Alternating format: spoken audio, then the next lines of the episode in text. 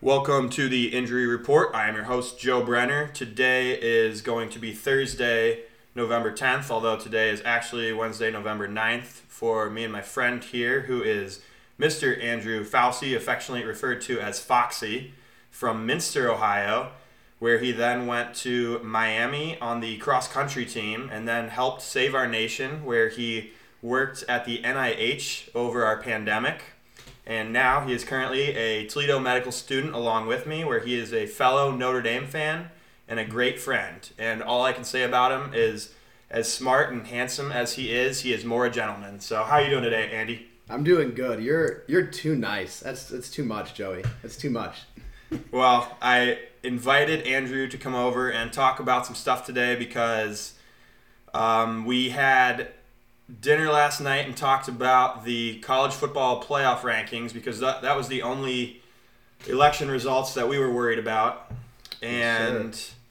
there were there were a lot of scenarios that we got going and just thought it would be fun to talk about. So, um, to get us started, first, we had our basketball team, our IM basketball team, had its final game today. It wasn't supposed to be our final game, but we lost in the semifinals.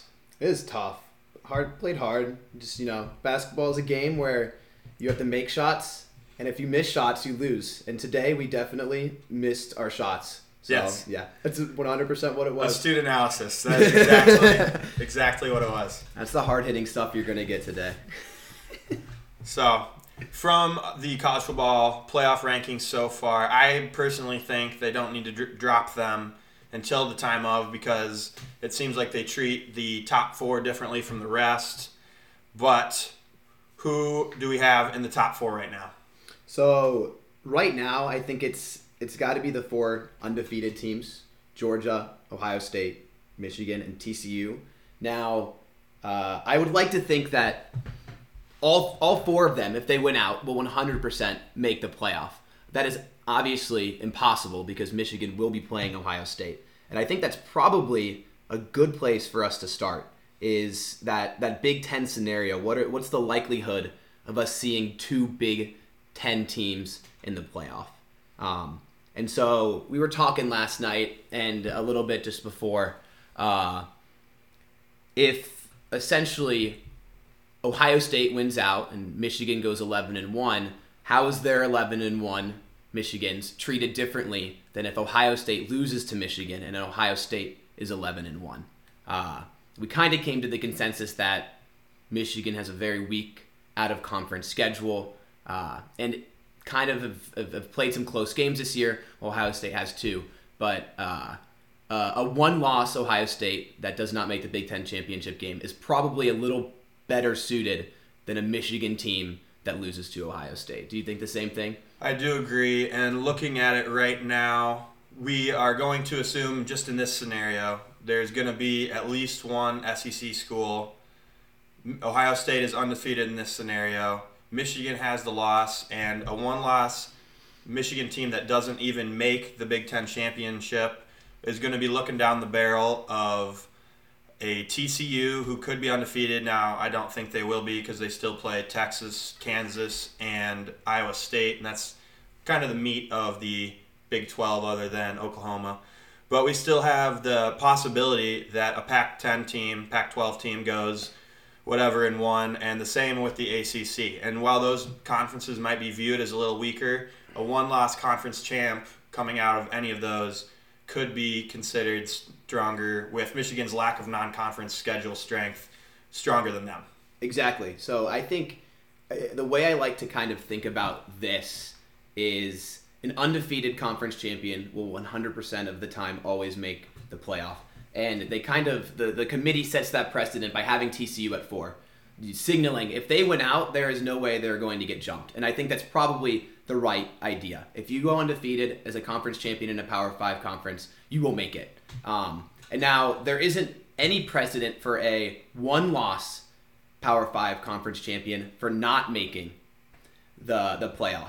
And so there are scenarios this year where we have a one-loss conference champion getting snubbed out of the playoff with an undefeated Georgia, an undefeated Ohio State or Michigan, an undefeated TCU, or then a one-loss ACC, a one-loss Pac-12. So maybe two could get left out depending on how how it goes out. But uh, how do you how, how do you think about that, Joey? Do do all twelve and one conference champions deserve a spot in the playoff in this I, format? I personally think that a conference championship should mean something, and if you're going to look at the conference championships, that could be a kind of a first round playoff game in the four team format that we have right now.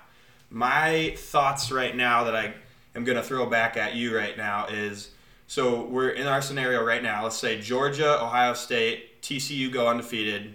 We have which of the other five? So there's three one loss Pac 12 teams right now Oregon, USC, UCLA. And then there is TCU has a shot. Anybody else um, in the Pac or the Big 12? No. No, no Big Twelve. So they're the only, but a one loss. They could still go in as a one loss champion.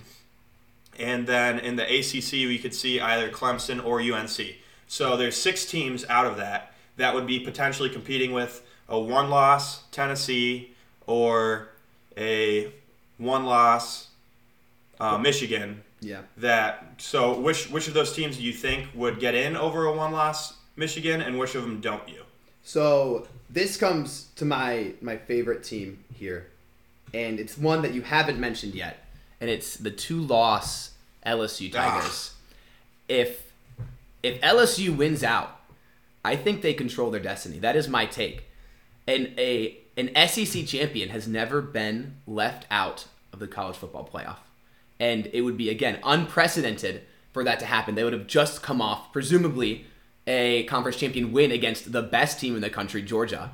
Um, I don't see how a two-loss LSU does not make it in, even with other one-loss conference champions, with the kind the, the, the gauntlet that they would have to go through to get there, and especially with their form towards the end of half of the season. So in, in this scenario where Georgia has one loss, they're in. Ohio State undefeated, TCU undefeated. Yes. That fourth team you're saying could be LSU over one loss Oregon, a one loss USC, a one loss Clemson, a one loss UNC. You think a, a two loss LSU champion beats all of them? I do. I do. That best that win that they would have over Georgia would be better than any win that any of those teams could possibly have. Uh, and again, kind of I test. LSU's looked really good lately, and I I don't know. I, I don't think I could get over that. I think it would be interesting to see in that scenario where they they seed these teams because I would I would highly doubt they would have an LSU Georgia rematch at two and three. So you'd probably look at you know Ohio State being one, LSU being four, Georgia being two, TCU being three. Is how I would see it shaking out. Um, I think the again I would think that a one loss Georgia would be Locked in. locked in regardless. Uh, I agree. I think we would need like a 2007 West Virginia esque fallout for Georgia to not make it. They would need to lose two games, Yes. and I don't see that happening. I So- agree. So uh, I think we can pretty much lock Georgia in, and I think also when looking at Ohio State or Michigan, One of uh, those two. one of those two will make it as well. I think those are the only two real uh, locks that we can make. So that's you know eight teams fighting for those last two spots, and that's where it gets kind of hairy. Do you think that there is a scenario where we have? I don't think TCU is going to end up with. I think they're going to be a one-loss conference champ at least, Yeah. or maybe not even a conference champ. Oh no, it's not. They play Baylor, not. They play uh, Baylor, Yeah. yes. Mm-hmm. So yeah, they have Texas, Baylor, and Iowa State. Iowa State. Yes. Okay. Yes. Not Kansas, but still, Yes. like that's pr- a pretty tough part of the Big Twelve, and they. I don't think they'll win the conference. I don't think they'll finish out the conference. So I would expect them to be eliminated. Do you think there's a way we see a four different conference champions without TCU? So that would mean an ACC champ and a Pac-12 champ.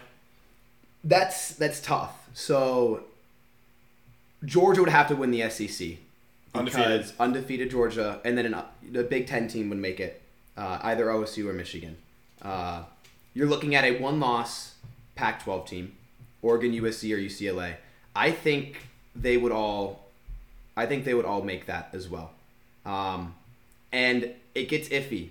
Uh, Clemson had a very bad loss. They looked awful to Notre Dame this week.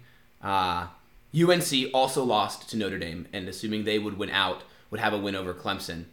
But I don't know. I think the ACC is very weak. I think there is a chance a one-loss Tennessee could possibly. This is, the, I think, the only scenario where a one-loss conference champion does not make it is a 12 and one UNC team against an 11 and 1 Tennessee team or an 11 1 Ohio State team. And I think that's the crux of it right there. Yeah. Is, is could we see a one-loss SEC team get in over a one-loss conference champion? Because the last couple of years by now, there's been so much cannibalism in the Pac-12 and the Big 12 that we haven't really had to worry about them. And I think that'll happen in the Big 12. It could very likely happen with USC, UCLA playing each other. One of them will have to go on and play Oregon. So we could see the same thing happen again.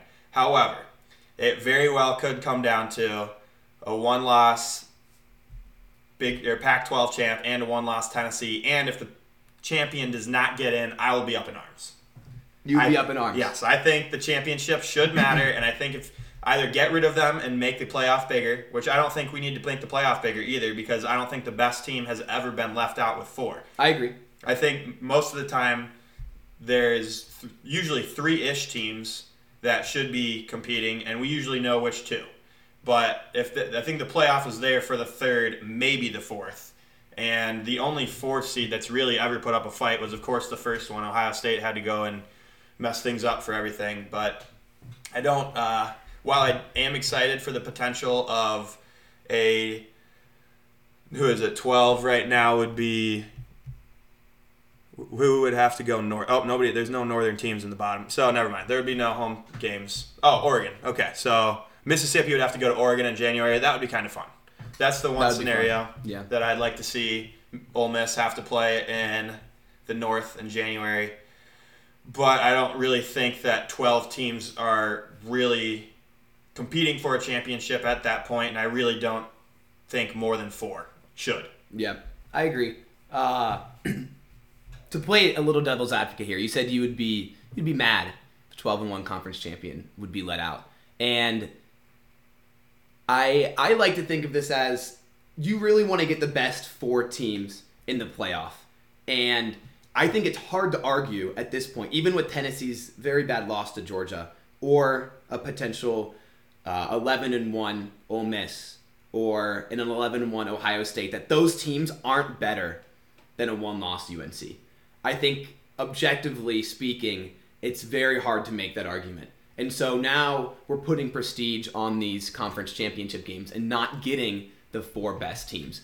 And I don't think the committee has really had to make a decision like that yet. It would be setting major precedent. Uh, and I think that would be all what that's what the nation would be waiting on. They'd be abiding their time, waiting to see if the 12 and 1 conference champion would get in. Uh, especially the things the way things are going with it could be a just the Big Ten and the or SEC going forward. That could be dangerous and allow you know saying you better hop in while you can because these guys are going somewhere you can't. Now here is something I'm just gonna throw this out there. One loss, undefeated Georgia, one loss Tennessee, undefeated Michigan, one loss Ohio State, one loss TCU, one loss Oregon. So we have two potential one loss conference champs, and we have a one loss Tennessee and a one loss Ohio State. Who's our four? So obviously we have Ohio State, Georgia, who's three and four. so 3 and 4, you, you mean Georgia, Michigan? Yeah, Georgia, Yes, Michigan, yes. yes, And- because it may, like we said, it makes a difference. Ohio State's the one loss team, and Tennessee. Yes. Um, I think TCU's out. I think it's between Michigan, or, it's between Ohio State and Tennessee. That would be very tough. Well, then both of them could, could go. Both of them, yeah, So right. I'm saying, Or- Oregon is a one loss Oregon a better resume than either a one loss Ohio State or one loss champion Oregon better than a one loss Ohio State or a one loss Tennessee? Um, I think it would be interesting to see how that. That's a very good scenario. I like this because presumably Oregon would be four, playing a one Georgia, and we've already seen that this year. I know it was week one. It was not a close game. It was awful for Oregon. I think in this scenario, the committee would have to make Oregon three if they wanted them in to avoid that rematch. Uh, they've done this. They've done this before on purpose to avoid rematches. And so, do I think Oregon is three above both of them? That's tough. That's very tough. I don't know. Um, but again, that would be two non-conference champions getting it over one. And from Uh, the same, like their their conferences are both already represented. yeah, So theoretically, we'd have Georgia against the one loss from Ohio State, almost like Yeah. a pool play, and then you get the the AC A team and the B team playing each other. yeah. Yeah, And this could be a real nightmare. I think it would be tough for them because both Tennessee and Oregon would have lost to Georgia. All right. One happened very early in the year. How is form uh, going into this? Uh, I think Oregon in that scenario would edge out Tennessee, and especially because Oregon down the stretch here would have some some pretty decent wins. Um, they're still looking at beating a ranked Washington team that hasn't looked great, but they would also have to get through Utah and then also have to win the Pac-12 championship game. Um, I think they would have. I think I think exactly what I said before is what would happen. It would be Georgia one, Michigan two, Oregon three, Ohio State four okay. and that- Tennessee gets left out. I think that's what you would have to do because otherwise we would be getting a rematch of Tennessee Georgia, um, and if it's Oregon and Ohio State both making it, there's a potential of having two rematches in Georgia versus Oregon and Michigan versus Ohio State, and so I think that's a that's a huge nightmare scenario for the committee, and I think they get around it by keeping Tennessee out and avoiding all rematches together. My other question then in that scenario, so we have again one loss Ohio State, Georgia and Michigan locked in. Is there a Pac-10, tw- Pac-12 team that doesn't get in over Georgia, and is there anybody that Ole Miss would get in with one loss still? I think a Georgia one loss will always make it. I think regardless, a, a one loss Georgia will always make it. The one loss Ole Miss is is interesting because they would. I mean, eleven and one Ole Miss team would be would be pretty crazy with only their loss to Tennessee. Correct. So Tennessee in this scenario is also fighting to get in. Tennessee has the head-to-head win over Ole Miss. I think Tennessee still gets in over Ole Miss in that scenario. Um, I think the, the more interesting thing to look at would be a two-loss again, a two-loss LSU beating Georgia. How does the committee deal with that? I think again, LSU would 100% make the playoff if they went out and beat Georgia, and Georgia would also, assuming they go 12 and one, would make it. So you're you're locking in two SEC teams. Um, you could have an undefeated Big Big Ten team, and you could have an undefeated TCU. So are you going to take an undefeated TCU over LSU? I don't know. I that that is the I think that's probably the worst case scenario. Them leaving out uh, an SEC champion. I think that's probably what they would have to do. Wow. I guess only scenario. I guess yeah, I take that back. The only scenario then is if that LSU gets left out. Is that right there? Georgia, one loss. Even even though LSU had just beaten Georgia, there's no way Georgia's going to slip to five and and get jumped by all those teams. That would be that would. I think that's that's a that's a crazy scenario. Yeah. Um, I think we are assuming here in a lot of these that TCU wins out. It is more fun if they lose, because then we can get some of these these twelve and one conference champions. We can get some different colors in there. TCU TCU has made the the college football playoff once, correct or not? No, they were. They haven't. Were they five or six the first time with Okay. Ohio State? That was the controversy because Yes. them and Baylor were both Yes. one-loss conference champs, Yes. and Ohio State got in. Yes. Or one of them was a one-loss conference champ. The other one was undefeated Yeah. going into the game. Yeah, and so there, it, it, it's crazy. I mean, there there are legitimately twelve teams that can make this still, and I don't know if we can say that many other years. Uh, and it's not super unlikely. It's not you know miracles would I think need to happen for UNC to make it and for Clemson to make it, but outside of that, um, all these t- teams have a great shot. So So for mass chaos, we want LSU to win out, beat Georgia. We have a one-loss Georgia, a two-loss SEC champion, a one-loss Tennessee. So those are three SEC viable teams. yes, Then we want Oh, Michigan to beat Ohio State because Michigan, a one loss Ohio State is a better one loss team than Michigan. I'll stop you there. This is the nightmare. This is a crazier scenario. Michigan beats Ohio State, loses in the Big 12, Big 10 championship game. So they both have one loss. Does does the Big 10 not get anyone in the That's the scenario where no one gets in. I think if Ohio State goes 12 and 1 and loses loses in the Big 10 championship game, they still probably make it. Okay. So Michigan wins, then loses. They both have one loss. Yes. We have a one loss conference champ from the Pac 12 and undefeated TCU. Yeah. I think the the one loss Pac-12 team probably makes it Over over the Big 10. Yeah, a 12 and 1 Oregon, USC or UCLA would 100% get over. But then you're assuming that you have two SEC teams. Yes, I think you You I think, think you Tennessee gets? You think a Tennessee? I think LSU. Tennessee- I think LSU in that scenario would be No, let's say Georgia goes undefeated though. Oh, okay. so then we have one loss Tennessee against either one of them. Does that change anything, or do you still think two SEC over? Because again, neither one's a conference champ. Who's your loss to? Mine's to the best team in the country. Yours is to Illinois, and the other one's to Ohio State. Yeah, I, th- I think the SEC teams probably make it. I do. I think they've showed. I hate to say, I am using air quotes here, SEC bias, but I do think that two SEC teams would make it in that scenario. So there is a scenario we have no Big Ten teams, and we have two in the top four right now. Yes. There is a scenario we have two. Is there? Do we find one where we get three SEC teams, or is that just two? That it's it's that it's Ohio State going probably eleven and one, an ugly loss to Michigan at home, and then Michigan goes back and loses in the Big Ten championship game. That the argument then is a one-loss Michigan who had just lost to Illinois, pretty bad loss. You know, Illinois is not awful, but they're not a great team. Uh, it's that one-loss Michigan team versus a one-loss Tennessee, a one-loss Ole Miss, and a two-loss SEC champion LSU. Do they get in over two of those teams? Yeah, I think they do. You think they do?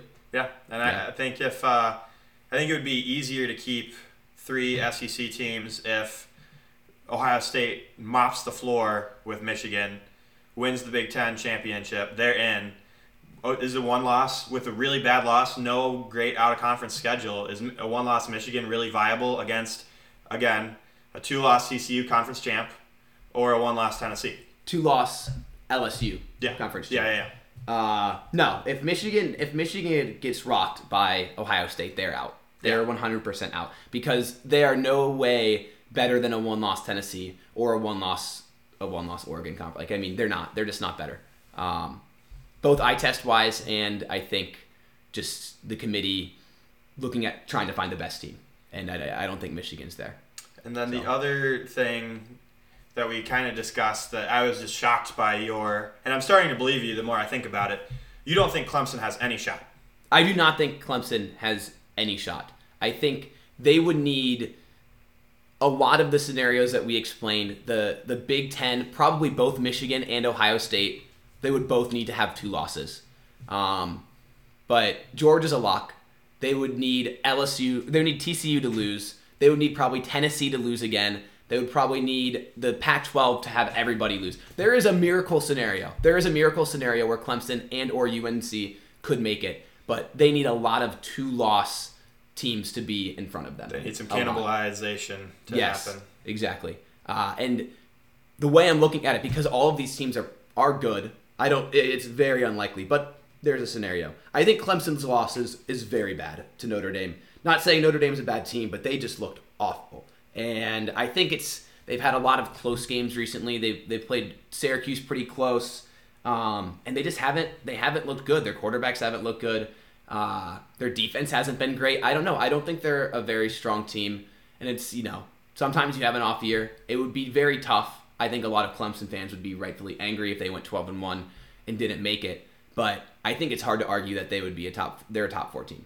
And I think the committee putting them at what what are 12. 12. The committee putting them 12 right now is them saying, yeah, there's re- no real shot. Uh, all even like UCLA is in front. Every Pac-12 team is in front of them. Ole Miss is still in front of them with one loss.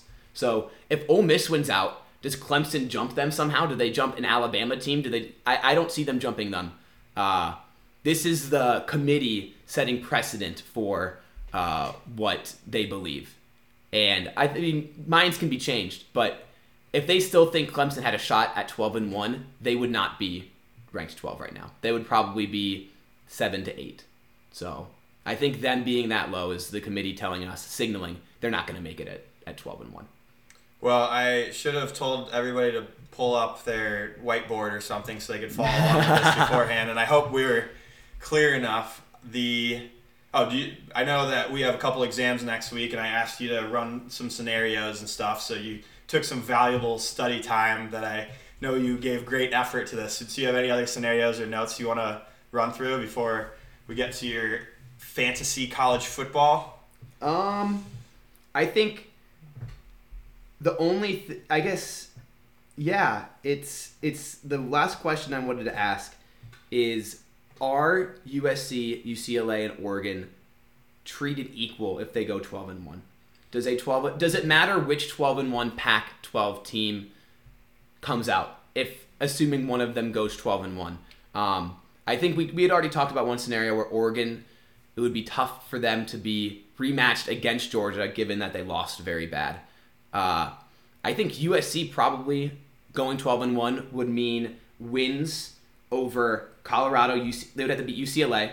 They would have to beat a decent Notre Dame team and then a Pac 12 champion. And I think UCLA, which they're the lowest ranked now, but UCLA would still need to to pick up some big wins against USC and uh, presumably Oregon in the Pac 12 champion. So, in my opinion, any 12 and 1 Pac 12 champion is better than a one win ACC champion. I think the I agree 100%. Yes. But I think that Oregon being ranked the highest is wild. I do too. Okay. Yes. Because I think, you, you- like you said, I think USC on their way out. I think USC's loss is the best. I think Yeah, playing in it is. Utah at night and, lo- and what they lost in overtime or whatever. Yeah, by they- one? Yeah. Yeah. Their defense looked bad, but that's not what the the playoff wants points. Yeah. And that if you want a potent USC offense in there, plus like you said, their win their remaining schedule is tough. But I think that they are the best shot the Pac-10 has in a solid playoff team. I agree. I agree. I think USC is a very good team. Uh, Oregon's come a long way. I would be scared about them having a first year head coach in a playoff game with preparation against Harbaugh or Day. But USC does Yeah. too right now. Yeah, that's true. That's true. Not first year total, but yeah, first, but first year yeah. at yeah. Uh, but he he has come on. Yeah. He has some history. He's been know. there. He's been there.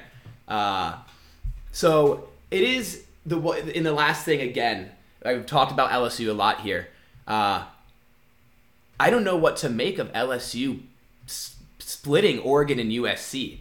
Uh, if if the committee wants to set a precedent, does this mean LSU makes it over a 12 and 1 USC, but not over a 12 and 1 Oregon? Again, why is Oregon six? Why is it not USC? We don't know what they're talking about in those rooms, but you know, assuming here, uh, that's that's what I see them signaling because it's very possible Georgia goes undefeated, Ohio State goes undefeated, TCU goes undefeated. All right, if LSU, you know, I guess LSU in that scenario would have one loss or another loss, but it's it's complicated. I, I I like to look into where they are putting these teams. There has to be a reason. They're not just throwing it on the wall.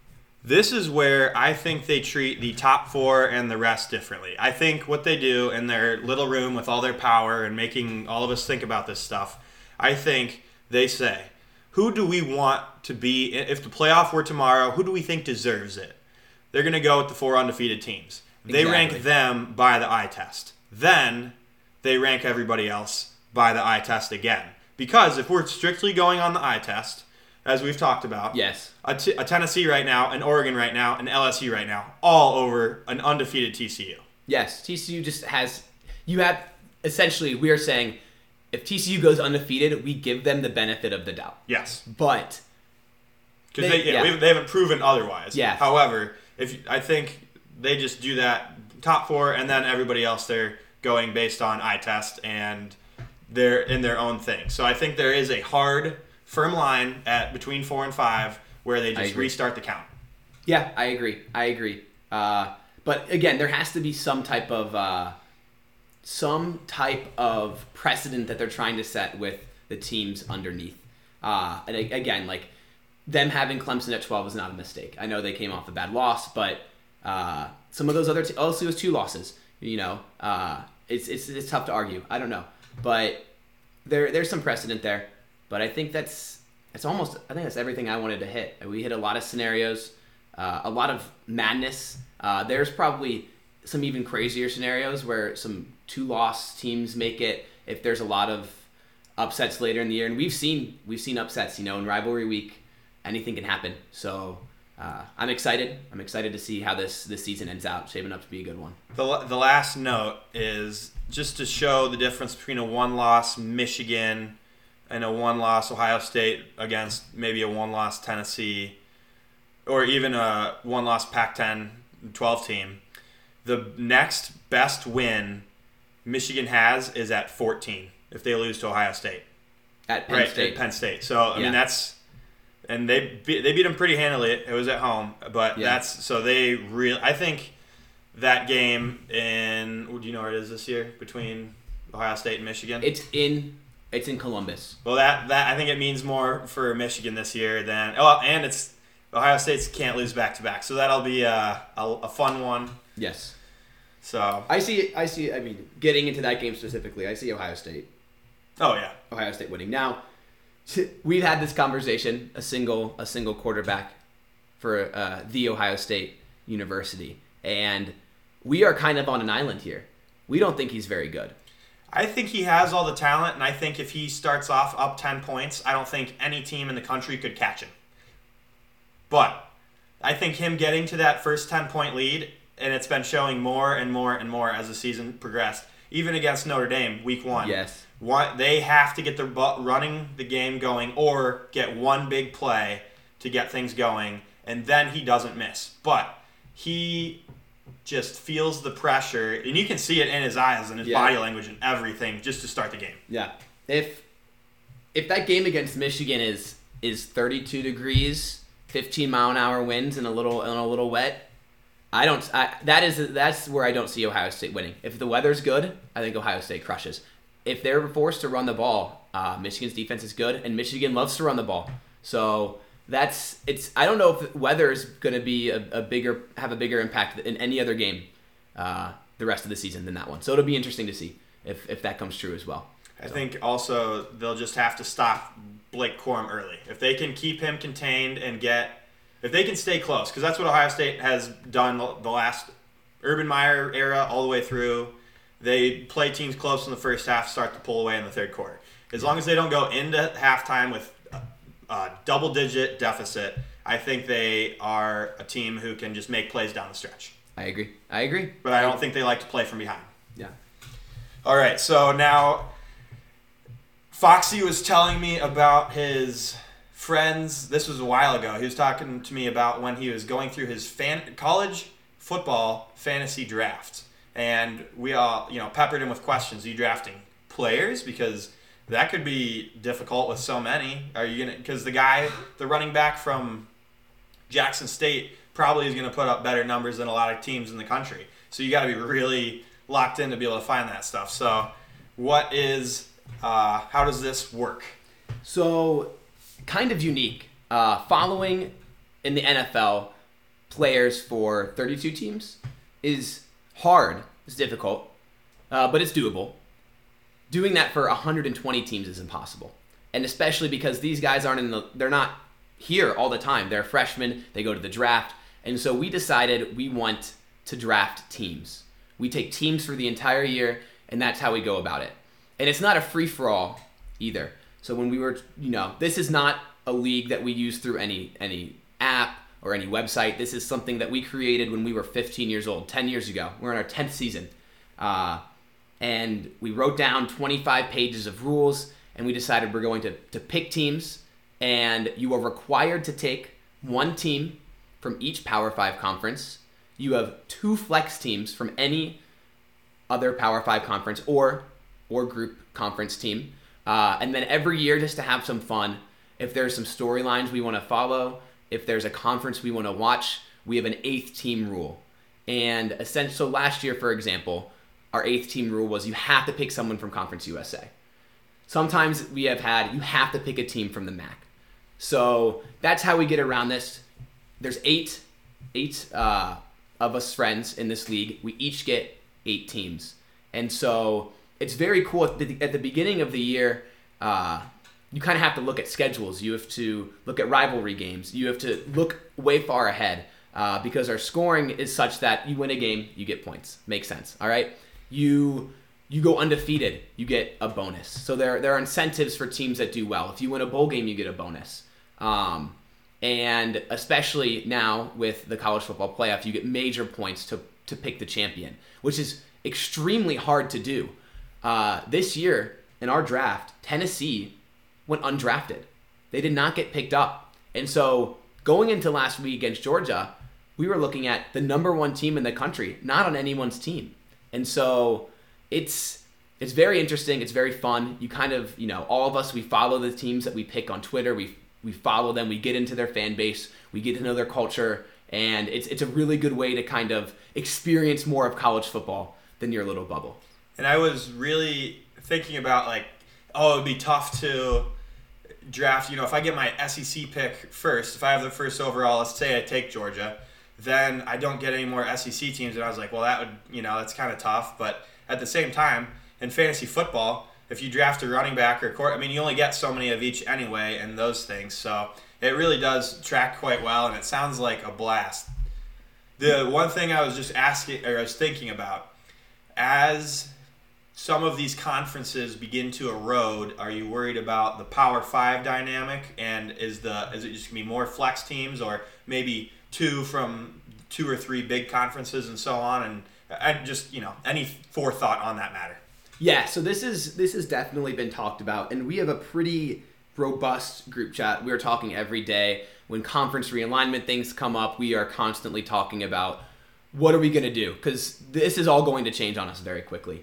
Uh, and so I think you mentioned you had a great idea. You mentioned one of the things that we think we'll have to do when the Big Ten and the SEC, you know, have these conglomerate conferences. We might have to say you take two teams from each conference of, of those. So that's four of your eight teams. You pick two Big Ten teams or two big uh, or two SEC teams. So that is one way to go about it.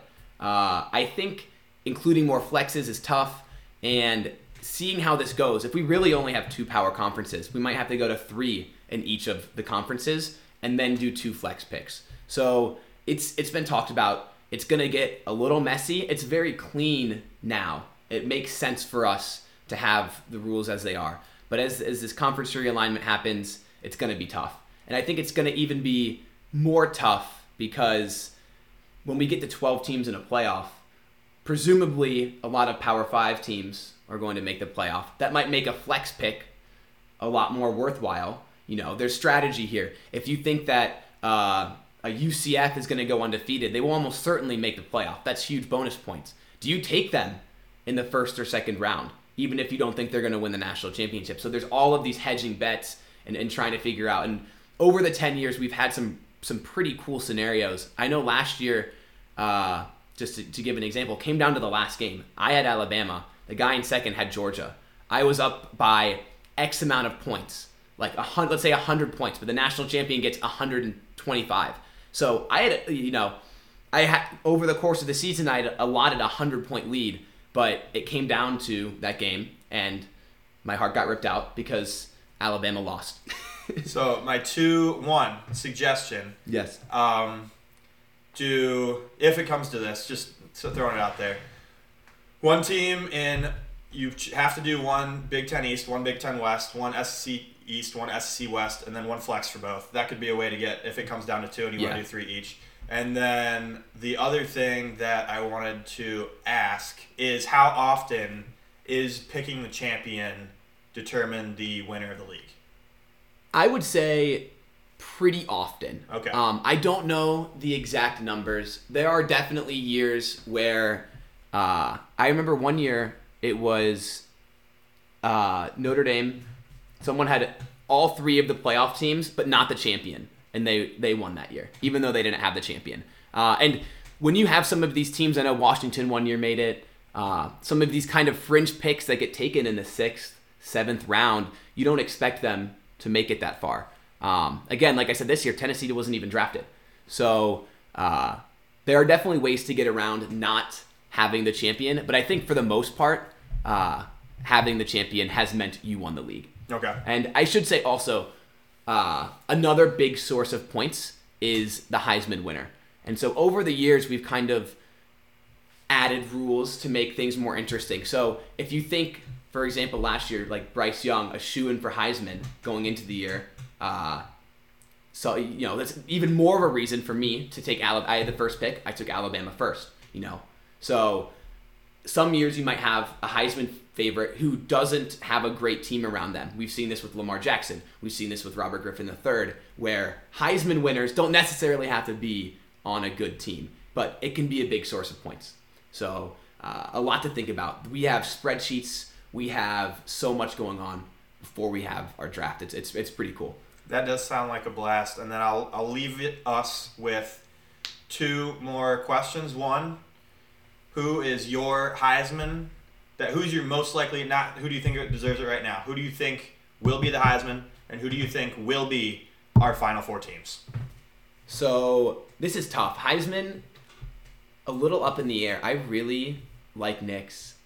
He has looked so good. If Oregon wins out, I didn't think if if if Oregon wins out, they will. Uh, I think he will win it. Um, Even with an undefeated Ohio State, you think Bo Nix beats out CJ Stroud? Yes. Okay. Yes, I think he is. I think, he, and this is a bi- a little bias. I actually I don't think that he would win. I would. Okay. I think he deserves to win because I don't Yes. think CJ Okay. Stroud is very good. I 100% agree. Yeah. I think C- it's CJ Stroud's to lose, but I don't think he's the best player in the country. if if Michigan wins out, it's probably Corum. Okay. Uh, it is very deterministic on who wins. Yes. Uh, oh, it so, does. Or yeah. most of the time. I would have before Saturday. I would have said Hooker. So Okay. uh, it's very deterministic. It's hard to say, um, but I would. I, I like Bo Nix. I've watched. I've watched a lot of Oregon's games. He's coming into his own this year. He's feeling comfortable. He's putting up massive numbers. Uh, we really don't. This is one of the years we don't have a really big front runner or even two.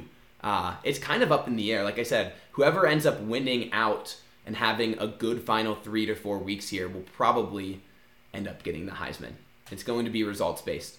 So I agree, and I Yes. think now I know Stetson Bennett probably isn't the best player in the country, and that whole Georgia team. There's probably a lot of other guys that could deserve Yeah. it, but he looked. I don't. I haven't watched a lot of Georgia. I just assumed chalk it up to a win. I watched the Tennessee one because I was hoping it would be a game. He looked stellar. He was throwing freaking missiles. Yeah. And put it in mm-hmm. tight windows. There were some that were dropped that I don't know how they got through some guy. You know, there, they would have been hard catches because five guys went had shots at the ball, but it always got where it needed to be. I think he suffers a little bit from the thing that you know it took Alabama a long time to get their first Heisman going, just because they always have such a good team around them. But yes, I agree. I think it's CJ or the winner of Michigan Ohio State. Their offensive horse will probably get it, yes, and la- yeah.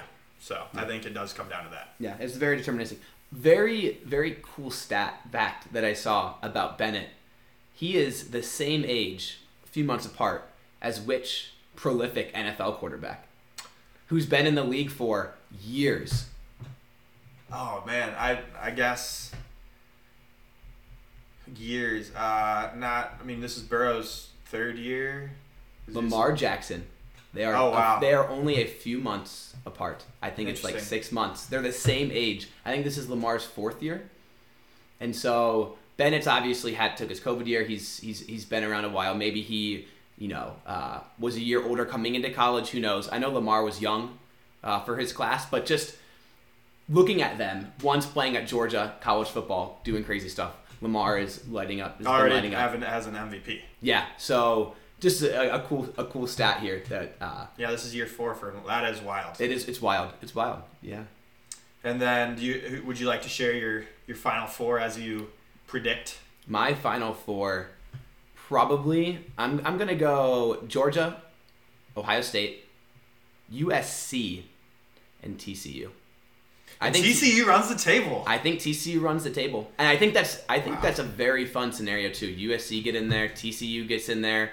Um, I think I think both of those teams could uh, really give Ohio State a run for their money. I do. TCU's offense, they they look very they're a very prolific offense, and I think that would be a very fun game. Just fireworks, you know, 40, 40 point games. So uh, that's that's like my dream scenario. I, I would really enjoy that.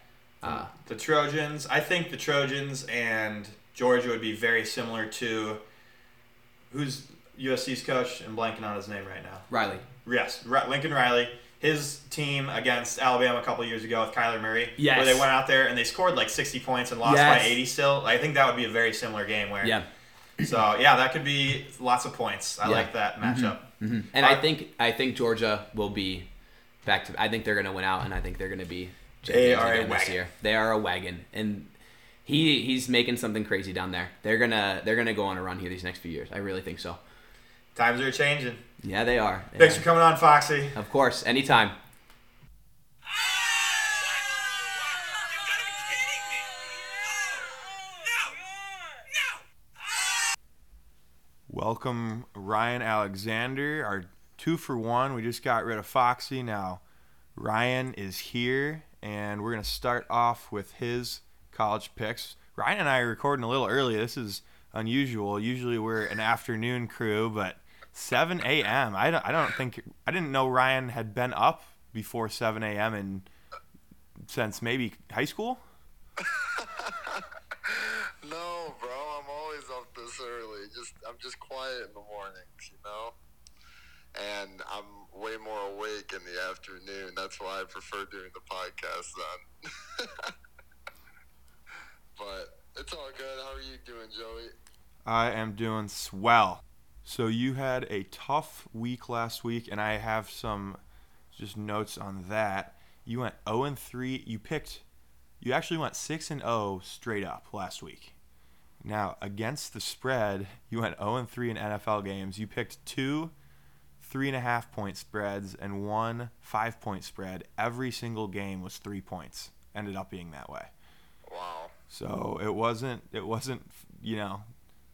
It was I didn't have much luck. Yeah, I think that, and like we talked about earlier, that that goes against the trend of there weren't, there haven't been very many actual covers this year. It's usually been a winner straight up one way or the other. So very tough week for you. Yeah, very, And then very, very. you, even in the college game, the only one who didn't cover was North Carolina last week, but they still won. So you just literally, They only won by three, didn't they? I think against Virginia. yes. So all of your losers were three point winners actually. Oh, jeez. So I went two, two and four. That's yeah, two and four last week, tw- twenty-two and twenty overall, leaving you at fifty-three percent, fifty-two percent. And this week, your first pick in the college game is Illinois six and a half over Purdue. Illinois, I know they. Uh, I think they were five and zero, want to say they were like off to a five and zero or six and zero start, and I saw that and I was like, Illinois at football, that's interesting. I don't ever remember them being good in our lifetime, but and I. I've watched Purdue many times in my life, and besides the one time they beat Ohio State, they have always lost by a lot of points, no matter who they're playing. So, yep, I'm taking the uh, Illinois fighting what, what are they? The Illini or something? Yes, sir. yes, the Illinois Fighting Illini. The only thing, the Big Ten is so unpredictable, especially over there in the West. I mean, Purdue's in the East, and they're a pretty usually solid team that gets overlooked. I mean, Michigan State was what the fourth best team in the East. They just destroyed Illinois, and Mm-hmm. so that's that's what makes me nervous about that one. That's true. That's true. We'll, we'll, we'll, we'll see how that goes. I am hoping that LSU, your second pick, destroys Arkansas. You have them by three, and that would make I things think, fun. I think they'll win by way more than three. Yeah, I think LSU is just a good team now. I I think uh, you know a lot of those teams come off a big win. Like LSU obviously just came off of from Bama, and they're like not as into the next game. But I feel like LSU is gonna be like that's beating Bama is gonna like hype them up because obviously they already have what one or two losses. So I think that's gonna hype them up to make them believe they could still make the uh, f- playoffs. Well, Brian Kelly teams have never lost after a big win. Did you know that? Have never lost after because he doesn't have it any big yes, wins. yes. I, I knew. I know. Where, I know you and Matt hate Sewell Notre Dame. I don't hate him. I just know he hasn't had any big wins. So Very true, but that was his biggest one of his career. yes, There yes, it was. So we'll see. I got he'll set his precedent going forward. Hey, don't talk to SEC Brian Kelly. He's built different. He has he talks a little different himself down there. and then finally, we're staying in the South with Tennessee 21 against Missouri, and I this is one of those games that I love. I think this is a great pick. Yeah, I'm just taking it because they're pissed off after being number one, ranked number one for what four days, and then they just looked absolutely pathetic. Georgia just looked like men, and they were boys. So they're probably just gonna take their anger out of Missouri and kick their asses. My guess. I hope so because again, this I, I just want maximum chaos, and I think really good Tennessee and LSU teams make it harder for the committee to make their choices. Very true. Very true. As far as the NFL, where we just need to cover really because we're, we're picking the right teams. hmm Atlanta, who they have, they lost their guard Elijah Wilkinson with an undisclosed knee issue a couple weeks ago. Then last week, their center moved over to guard Matt Hennessy, and now he's ruled out. I'm guessing it's a PCL or an MCL injury with about four weeks. They did get Cordarrelle, Cordarrelle Patterson back, and then Carolina is missing a few starters. They're pretty beat up, but they're bad. And then they have decided with that they will be sticking with PJ Walker.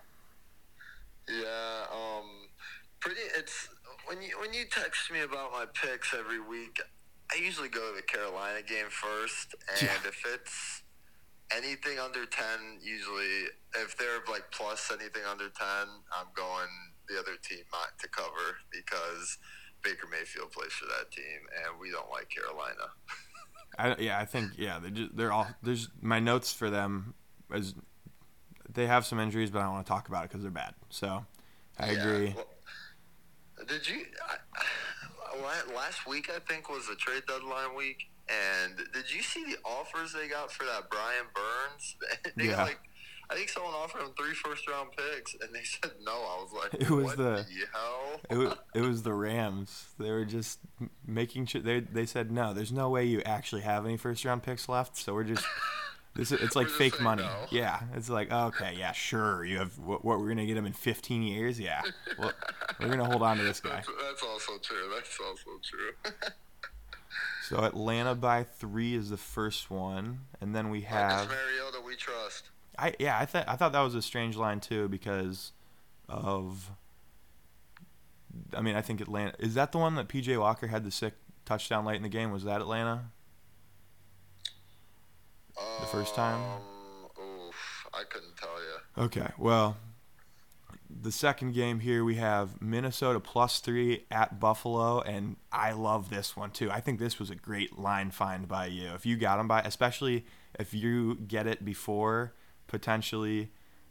I need to start crediting what, um, like, like sport books I'm looking at what, before I tell you. I usually look at the same one. I can't remember what it's called off the top of my head right now because I look at at uh, the computer at work every day and I have it saved. But I need to text you that website just. I don't know to credit it, but yeah, I like that pick a lot too. Plus, I think they're saying Josh Allen's like kind of questionable and banged up. Yeah, he so he twisted his elbow, his throwing elbow. He did something similar in 2018 and missed four weeks. So that's the UCL. It's like the Tommy John. It's the similar. It's on if your palm is up, it's on the inside of your elbow there, and it, ha- it takes a lot of force on that torque. Now the next play, he did throw the ball 70 yards downfield, but he's also Josh Allen, so he could probably do that without an arm. And then um, they also have cornerback Tre'Davious White is still working his way back, so they might get him back. But Allen is probably going the other way. And then they have one of their defensive ends, Greg Rousseau, has a high ankle sprain. On Minnesota's side, Cam Dantzler Sr. is a long shot to play with a sprained ankle, according to their coach. And then wide receiver Jalen Nailor is coming off of an injury who did not play against the Commanders. So that's the injury thing, but I think, you know, that whole line stands on whether or not Josh Allen is in uniform on Sunday. Yes, sir. I agree. I agree. And then finally we have another again great line. This this is another one where I so I I think right now you seeing that line the plus 3 for Minnesota means is like one, did you see the Kirk stuff? I think winning cures everything there. hmm Yeah, so I think Yeah. Josh Allen, they they think Josh Allen's going to play at this point. For Denver at Tennessee, you have Tennessee at home only two and a half. Who- Minus two and a half against Denver. yeah, So yeah, for whatever reason, that it seems like the sports books love Denver, and I have no clue why. I, I mean, I'm not even sure what their record is, but every time I watch them, I like rather go to sleep and get more hours of sleep because they bore the hell out of me, and I just don't think they're that good of a football team. And Russell Wilson doesn't look like he. Well I don't think Russell Wilson has it anymore. there you go NFL. If you want Ryan to keep getting up early, you just keep putting Russ at primetime games, and he'll Oh, get those extra Z's. Twice, bro. I think they had a prime time game the first four weeks. Yeah, and I think they still have one more later this year, or that you know with flex scheduling they might be able to push them out, but. Jeez. God, I'm gonna football season's gonna give me the best sleep of my life. Well, Denver is like it, you know, it's also in Tennessee. I think that defense is really tough, but Denver is going to be without their center with a sprained groin and their tackle Cam Fleming who is out with a quad contusion. And then the interesting for, thing for Tennessee is Ryan Tannehill is he's been starting to take some reps at practice and while Malik Willis didn't throw a touchdown or an interception against the Chiefs. He had a good first half and a really, really, really bad second half. So, is does he give? He hasn't really shown the ability to make plays, which would be the upside to keeping him in there over Tannehill. But they really haven't let him try. So I really think they have to allow him to make some mistakes to see as they probably win the AFC South if it's going to be worth it to have him in the playoffs over Tannehill. Yeah, no, I, I completely agree. I think they're just kind of trying to slowly take, bring him in, kind of. Like you said, they're not really letting him do too much uh, when it comes to trying to make a somewhat big play. But obviously, your rookie that you kind of took a shot on and are kind of hoping he's the next uh, franchise quarterback after, I don't know, maybe this year, next year after Tannehill. Um, but yeah, I mean, I think for the playoffs, I will go Tannehill. He's just a veteran. He's been there. I mean, it's not, not that he's played well in the playoffs, but he's been there. And then yeah, just have Malik, uh, or it's Malik, right? Yeah. His name. Yeah, have Malik. Uh, yeah, just mentor behind him, learn from him, and get ready to go. Because I think he'll be playing with this pretty much the same Tennessee team uh, when it's his time to get the starting job. I agree. I agree 100%. So that is your NFL picks for the week. And then my final question for you will be the Browns right now are 3 and 5. Yes, sir. They are not too far out of it because really no team is unless, you know, there's every everybody still has a road to the playoffs it seems at this point halfway through the season, which usually doesn't happen. But mm-hmm. they play at Miami, at Buffalo, and then home against the Bucs before they get Deshaun Watson back and potentially turn things around. So, what do you think their record is going in to that game? What do I think the record is going into Deshaun's first game? Yes. And they- got three more games. You just said. Yes, they're they're at Miami. five. Um, okay, so I'm gonna give you what I think their record will be, and I'm gonna give you what I think their record needs to be to have a shot at the playoffs. I think their record's gonna be three and five, so I think they're gonna be four and seven when they get Deshaun back, but I think they need to be five and six if they want a shot at the playoffs, or at least a shot at the AFC North. Because I don't know, it's gonna be hard to get a wild card spot with the, the AFC West and the. Uh, The East right now too, the Dolphins and Jets. So you can really help yourself out if you knock the Dolphins down a peg here, but I don't see that happening. Yeah, it's gonna be such a tough game. The Dolphins, I didn't see them being this good, but I mean, 2 a.m. Jalen, those Bama boys are killing it in the NFL this year, huh? Yes, yes they are. It's kind of fun to watch too. I can't even lie. I've never really even been a big fan of those two, but they're fun to watch. I love Jaylen Waddle's touchdown celebration, his little waddle. you like the little while, him and Tyreek Hill, man. That's uh, that's something to watch for sure. yes, they are fast. but yeah, hopefully. Oh man, five and six to get Deshaun back would be pretty freaking nice, Joe. I yeah, well, I think I think the Dolphins are a loss. I think Josh Allen might miss some time. I think that could be a win and then it could come down to Tom Brady on November 27th right after Thanksgiving. I think he just doesn't lose uh, to the Browns. I think that's his thing. So if you can if you can do it this year, I think that's the be- one. I guess yeah. I'm just hoping for one win out of these next three because it's three three games of hell right here. I think if Josh Allen, I don't think the Bills are very much without Josh Allen. Oh no, I mean if he misses, then definitely I expect us to win that game. So I, I, I would predict loss, win, and I think Josh Allen will miss some time. You know, I don't know the severity, and they've been they've been keeping it under wraps, and obviously they'll try to get him back as quickly as possible. But he and you know maybe a couple losses would fire up that Bills team. They look a little lackadaisical sometimes, but I think it'll all come down to that last game at home against the Bucs. I agree. I agree. Go Browns. Two and one. Let's get it. All right, Ryan. Well, thank you for dropping in again. Hopefully, we you can afford, I guess, one more four, two and four week, and then we're back to 500. But if I will give you a compliment, it is that everybody I've been listening to, and I listen to quite a few other podcasts and radio shows and such. I haven't found one person who is above 500 on the year but you. So at least you are in the plus. well, there we go. I'll take I'll take that, Joey. Thank you. Uh, I, I keep. Uh, I, I still feel like I haven't had a great week, but I mean, I, I can't complain too much if I'm below 500. But I'm hoping for a big, like at least a five and one week. How's that sound? That sounds fantastic to me. You did have one five in one week early in the year, but that was the one you missed, so you didn't get to talk about it and brag. But Oh, that's right. All right. Well, I need bragging rights next week. all right, sounds good, man. Thank you. All right. Thank you, Joey. To continue our discussion of the NFL by my lonesome, we'll start off with Seattle, who heads to Tampa Bay, who we just talked about. Actually, it's a home game for Tampa Bay, but it is in Germany.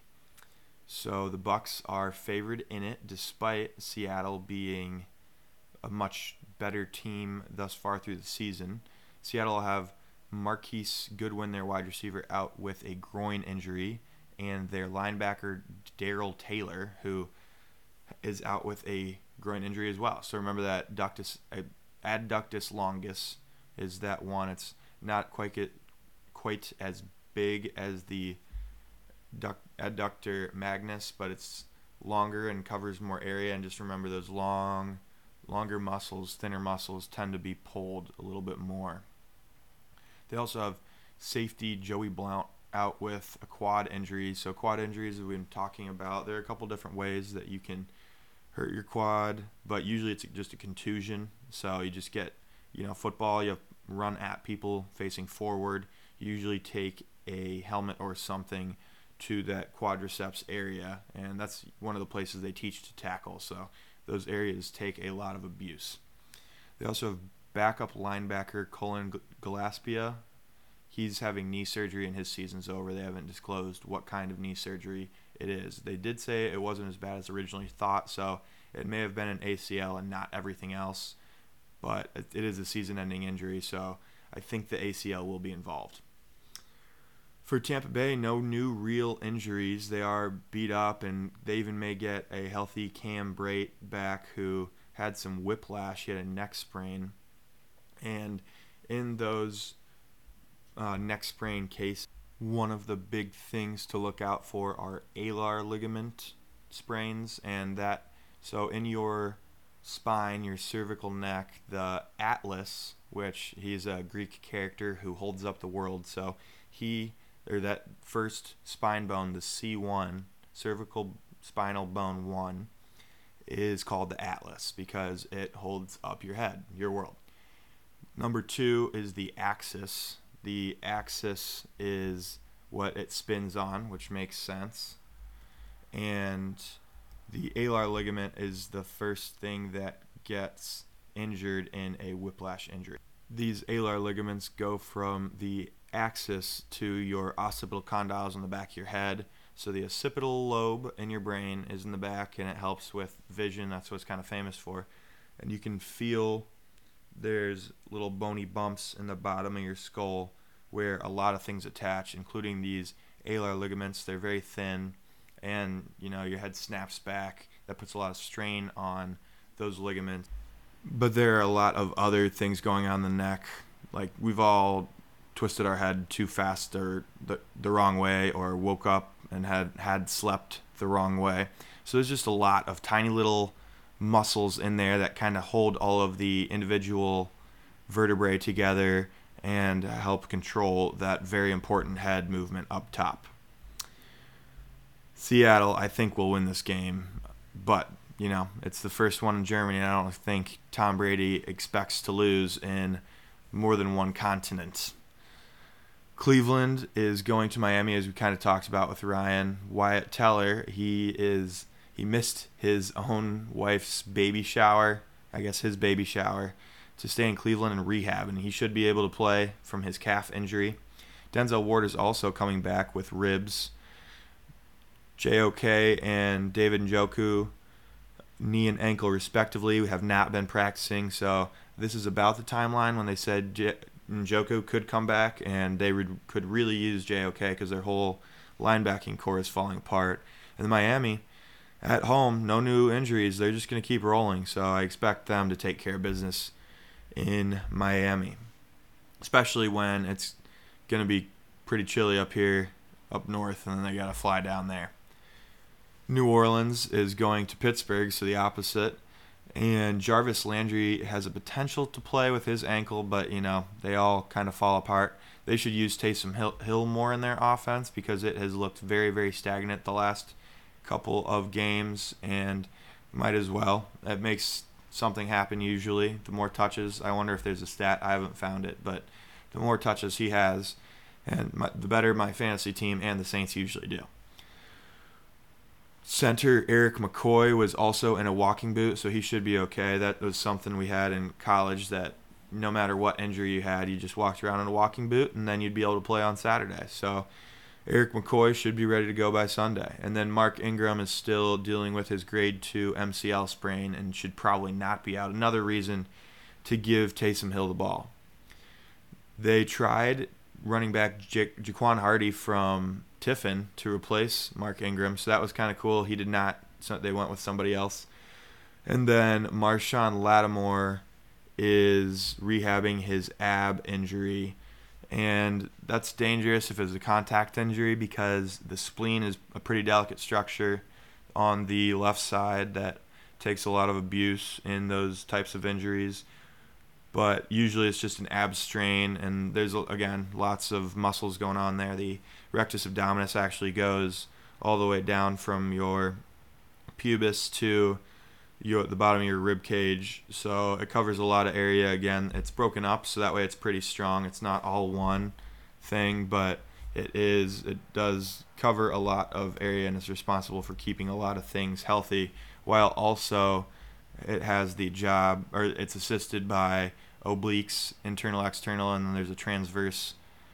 And between those they all have the job of just keeping that core because there's no bones in that area and there's a lot of important stuff in there we're looking at TJ Watt potentially being able to come back for the Steelers their kicker Chris Boswell did not practice with a groin injury, and that is the end of notable injuries for the Pittsburgh Steelers.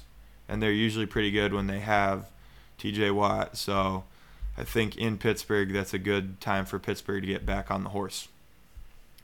Detroit heads to Chicago to try to avoid their second conference loss in a row, which probably hasn't happened in a long time.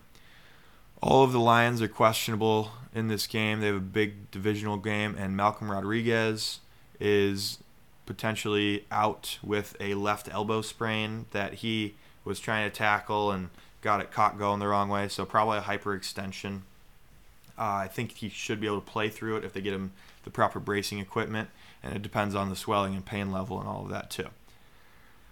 It's also a good spot for oh that my bad. I was thinking of the Packers. Yeah, all the Lions are injured, and Malcolm plays for the Lions, not the Packers. So this is a good spot for Fields to impress after he just beat Aaron Rodgers to kind of keep that offense going.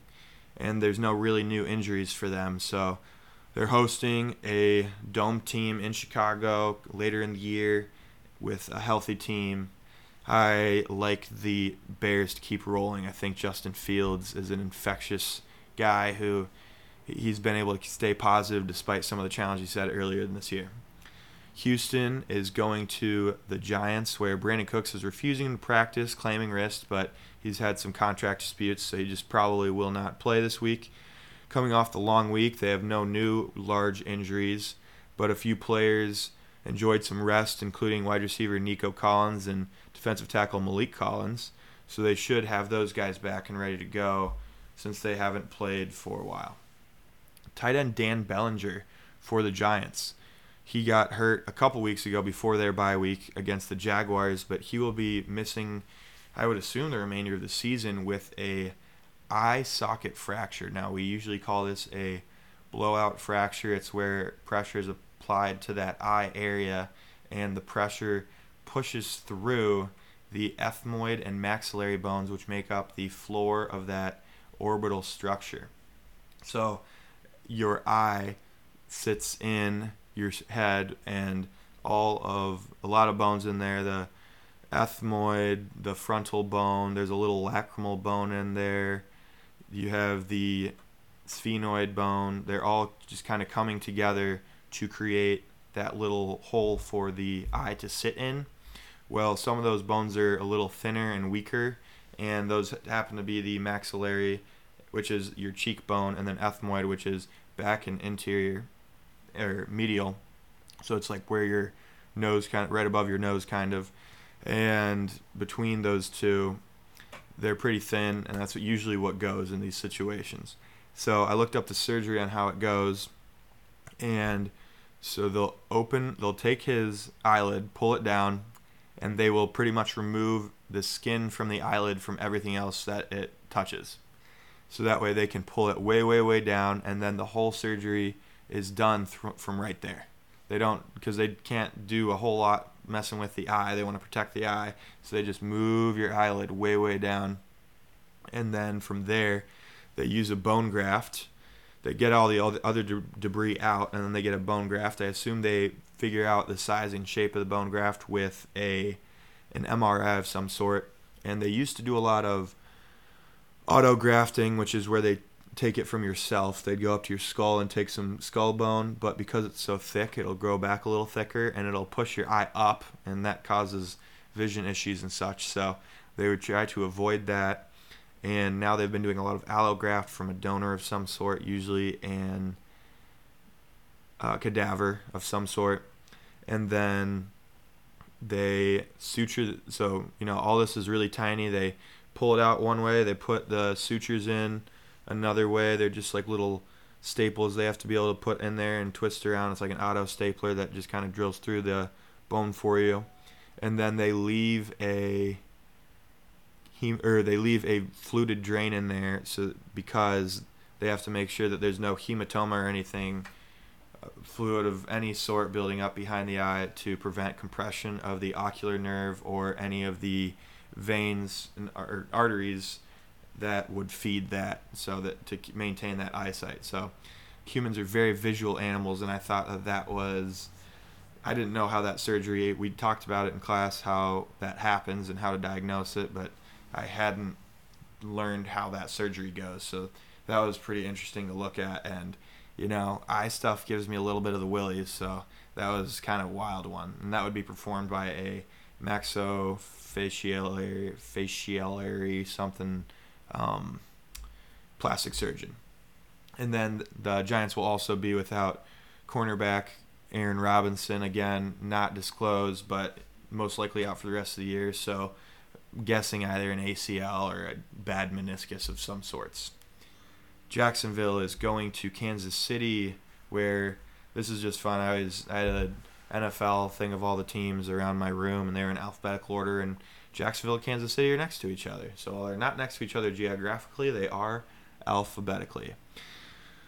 Kansas, City will be without Mecole Hardman with an ab strain as well. He's my favorite Chief, so it's a bummer that I'll be having to watch the Jaguars get destroyed by the Chiefs and still not have my favorite Chief out there. And then my favorite Jaguar, Rayshawn Jenkins, number two, is out with a concussion as well. So it'll be a little bit less entertaining for me than I think it would have otherwise been. Not that I think it will be anyway. Moving on. Indianapolis is going to Las Vegas, where Indianapolis's running back room is in shambles.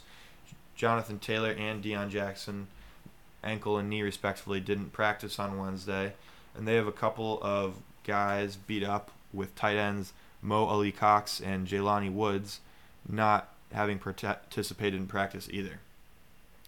They also have linebacker Divine, Divine Deablo or Divine Deablo, which is kind of a cool name for a football player, you know, divine being more, I guess, holy, and Diablo being the devil.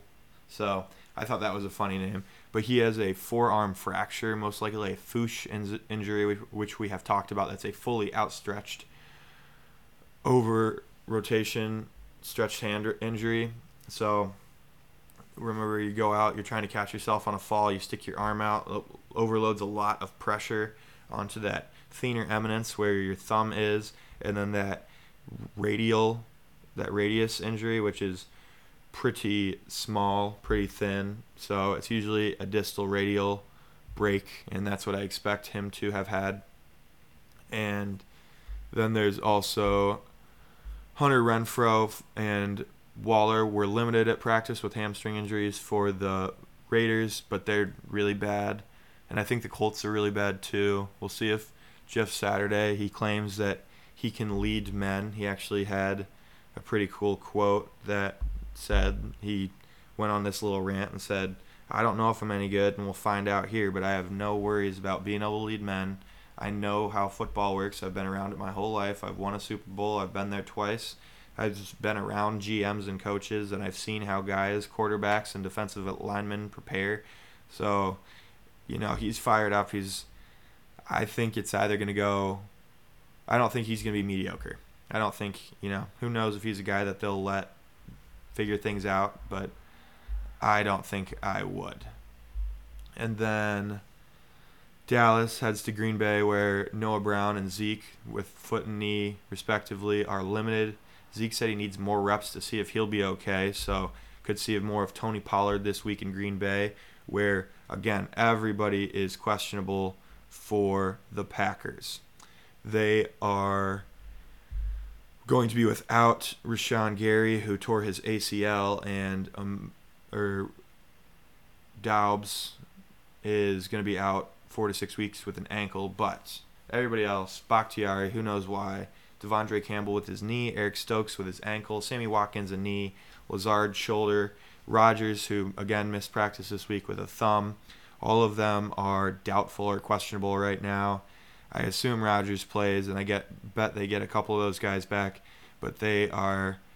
Oh, and Aaron Jones eh, with an ankle, so that that whole team is just falling apart a little bit. I saw that they also were without, or um, they had AJ Dillon was tackled at the one yard line twice last week, so that's a tough fantasy thing. And when you lose to the Lions without really scoring a touchdown or only one. That's not the way to go. The Chargers get the or the Niners get the other Los Angeles team in the Chargers, and the Chargers Dustin Hopkins kicker is still dealing with a hamstring injury, and then Keenan Allen's hamstring and Mike Williams' ankle. They'll probably both be out again this week. And then the Niners have a couple guys beat up, but that's how they play football, man. And they are no new real injuries. So we'll be able to see if this offense can get things going again. They get Debo going. He's a little healthier than he was. And I expect the Niners to take care of business in what was Candlestick.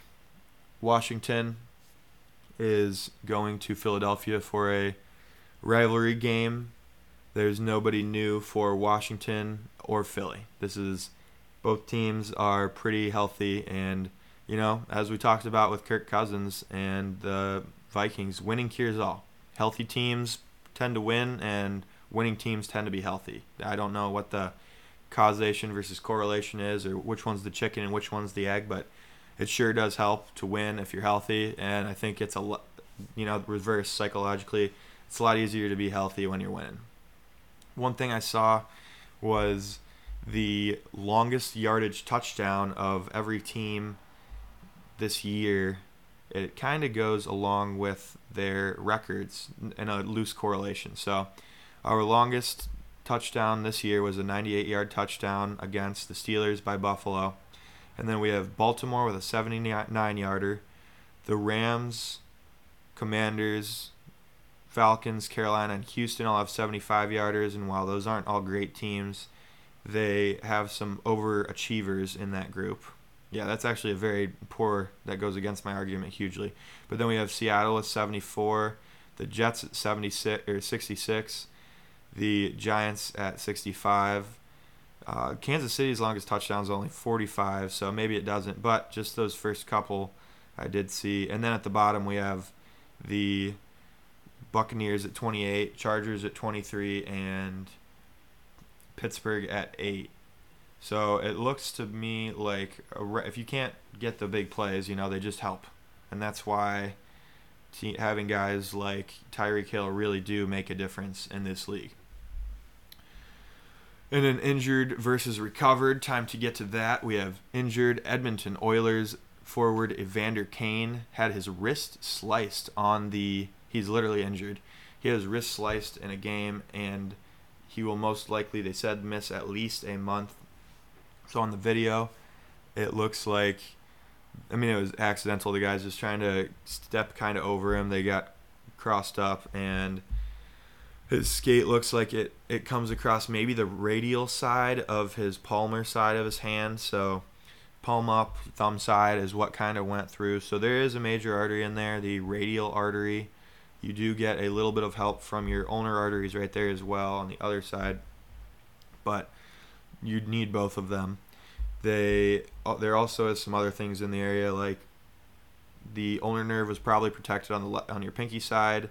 Your median nerve goes through the middle. That could be da- in danger. It's usually a little bit deeper, and then there are some flexor muscles, some forearm and finger flexor muscles that run across there. So I don't expect any real nerve damage. I do expect there to be some need to repair some arteries and some of those flexor muscles in that area. And I assume, I don't know how much grip th- strength plays into hockey. So he might not be able to lose a whole lot of strength in that regard but the mobility, you know, it is a, a wrist sport with some touch plays and such. So we'll keep an eye on his recovery and uh, if any more details come out on that regarding that injury. Recovered Kirk Cousins, as we said, he was, and it's been all over Twitter and everything, but he was the goofy old dad who couldn't get things done anywhere earlier on in the year and in the last couple years, and now he is the jacked dude who wears his trendy glasses and all his teammates bling and he's cool. So winning cures all, even Kirk Cousins' reputation. Injured the ACC, we talked about it earlier, but they're in a position to have a whatever in one conference champ and not get in. They'd and they're probably the last conference to have like if we were going to take TCU's the only one in the Big 12, but any of the Pac-12, maybe even a one-loss non-conference champ in Tennessee and or Ohio State would get in over them. I just think both of those teams are so bad, and Notre Dame's regular season record since jo- signing that half a year contract where they play half their games, five or so games in the ACC, they're 33 and 0 in such games. They just have to be able to beat teams like stupid Marshall and Stanford at home, and then they would be fine. They just need to play more ACC, I guess. Recovered. The Houston Astros, cheat or no cheat, they are the best. They have been there so consistently and won a couple in the last couple years. I think this should not clear their name, but give them the respect, and I think he, it's over. They've won before, and they've won after injured. The LA Lakers are close to the worst team in basketball right now with uh, two wins. They went from champions in the bubble, and, you know, it was in the bubble, but they were the best team by far. No one was able to hang with them. They were just the best team. And then last year, they were, had the second best record in basketball going into Christmas. Then LeBron gets hurt, and they have been clinging to I don't know how many in- wins they've even had since LeBron got hurt, and that's half a season of basketball plus. So they're just bad now. I don't know what happened. They traded away all their shooting, which is important, I guess. I do know what happened, but it is sad to see the King go out this way. Recovered. The Bucks, kinda. They're really beat up right now, and they were against the Celtics last year. They had some bad injury luck, and right now Giannis, Jrue Holiday, Pat Connaughton, and Khris Middleton are all listed as out for a game or two. I didn't really go into why, but they are off to a 10 1 start and they're the best team in basketball. So looks like if they can stay healthy, they will be tough to deal with. Injured Ime Udoka, who we talked about, I think maybe potentially getting the job back in Brooklyn, will no longer have the job. They came out and said that Jacque Vaughn will be replacing Steve Nash in Brooklyn. So he was the interim head coach a couple years ago before Steve Nash, and he was the interim coach filling in for Steve Nash the last couple games, and now he's going to be taking over.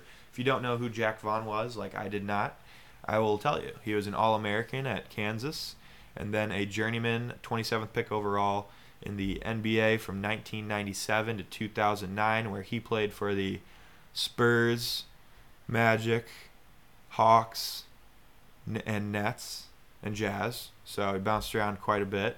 And then immediately after finishing his final run with the Spurs, where he won a ring in 2007, he started coaching the next year and was there until 2012 when he jumped over to Orlando. And then he's been with the Nets since. In his press conference, it was kind of sad, actually. He said he. I'll pull up the, the quote. It was a bummer. This is his quote. I guess I was the write-in candidate in the minds of election, elections right now, but I'm okay with that. I said to my wife, I might not have been your first choice, and we've been together 20 years, so it can all work out. So off we go. Obviously, he is very confident in himself and the Nets going forward. So I hope that he does well, just because it seems like he has had some experience and knows the guys. The Nets are a dumpster fire, but I hope he uh, gets some confidence and feels like he can figure it out and put out that fire. And then recovered. The U.S. World Cup men's team has been announced, and I saw Christian Pulisic is on the roster, so we have a chance. I don't really know anyone else. I know there's like Brantley or something like that, and I'll get into it as we get closer because I do love the World Cup.